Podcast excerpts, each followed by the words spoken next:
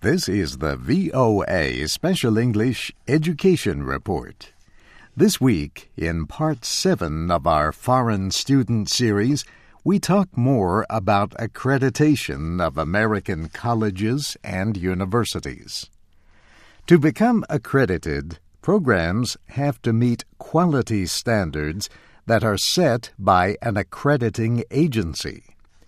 In the United States, private organizations around the country handle this process.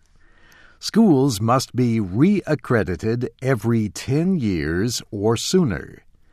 They can lose their accreditation if they have problems that are not corrected within a given period of time. For example, the George Washington University Medical School announced last week that it was correcting problems found by its accrediting agency. The medical school in Washington, D.C. has been given two years to meet the standards. School officials said the changes include writing more detailed course objectives and providing more study areas for students. The process of accreditation is designed in part to protect against diploma mills.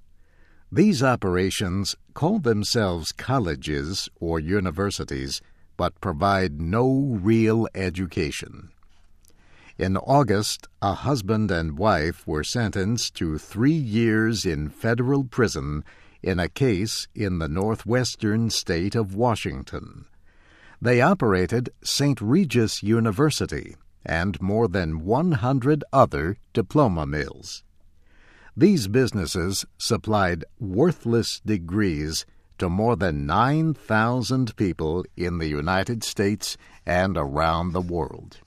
The couple got $7 million. George Gollin, a physics professor at the University of Illinois, is an expert on accreditation who helped investigate the case.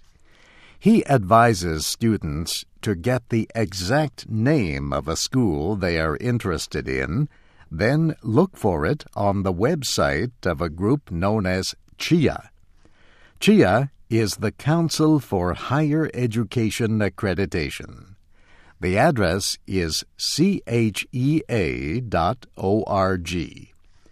Make sure a school or program is accredited by a legally recognized accrediting agency before paying any money.